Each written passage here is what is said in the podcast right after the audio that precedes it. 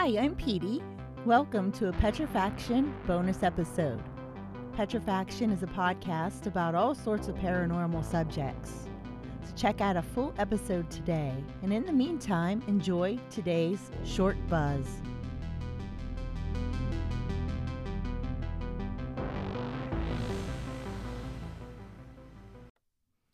So, this next story is about a Florida sea monster. So, Florida man has nothing on monsters.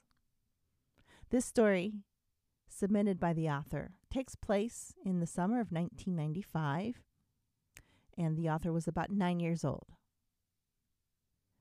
Practically every other year, my family would make a trip to Florida. We would usually go to Disney World, but my mother was getting sick of that, so that year we actually didn't go to Disney World to my sister's and my dismay. On one of these days, we were on a beach. I don't remember the beach. I don't know its name, but the people sitting next to us mentioned it being the bottom tip of Florida. After a while of nothing happening, everybody was either in the ocean or sunbathing silently. A woman sitting to the left of us pointed past us to our right, asking, What is that? We all turned and looked at a surprisingly vacant corner of the beach where there were no people, but what there was was something really, really strange. We all got up to get a better look, very quickly forming a crowd around it. If I had to describe the creature we saw in one word, that word would be cartoonish. I'll never forget what it looked like. It was green and looked like a ball of slime about the size of a basketball. It had tentacles resting on the ground around it with two longer, tail like tentacle sticking out of its back. The thing that was the most bizarre and made it look cartoonish were its eyes. Its eyes were stalks that stood about a foot off its body.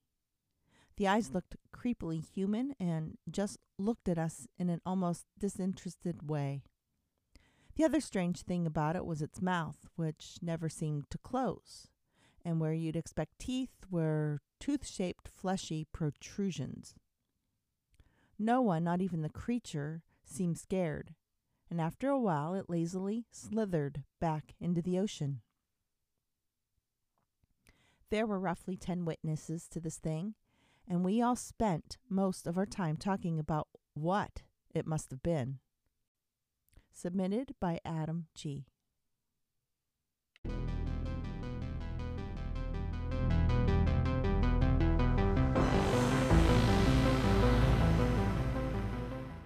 Thanks for listening to this bonus short take of Petrifaction.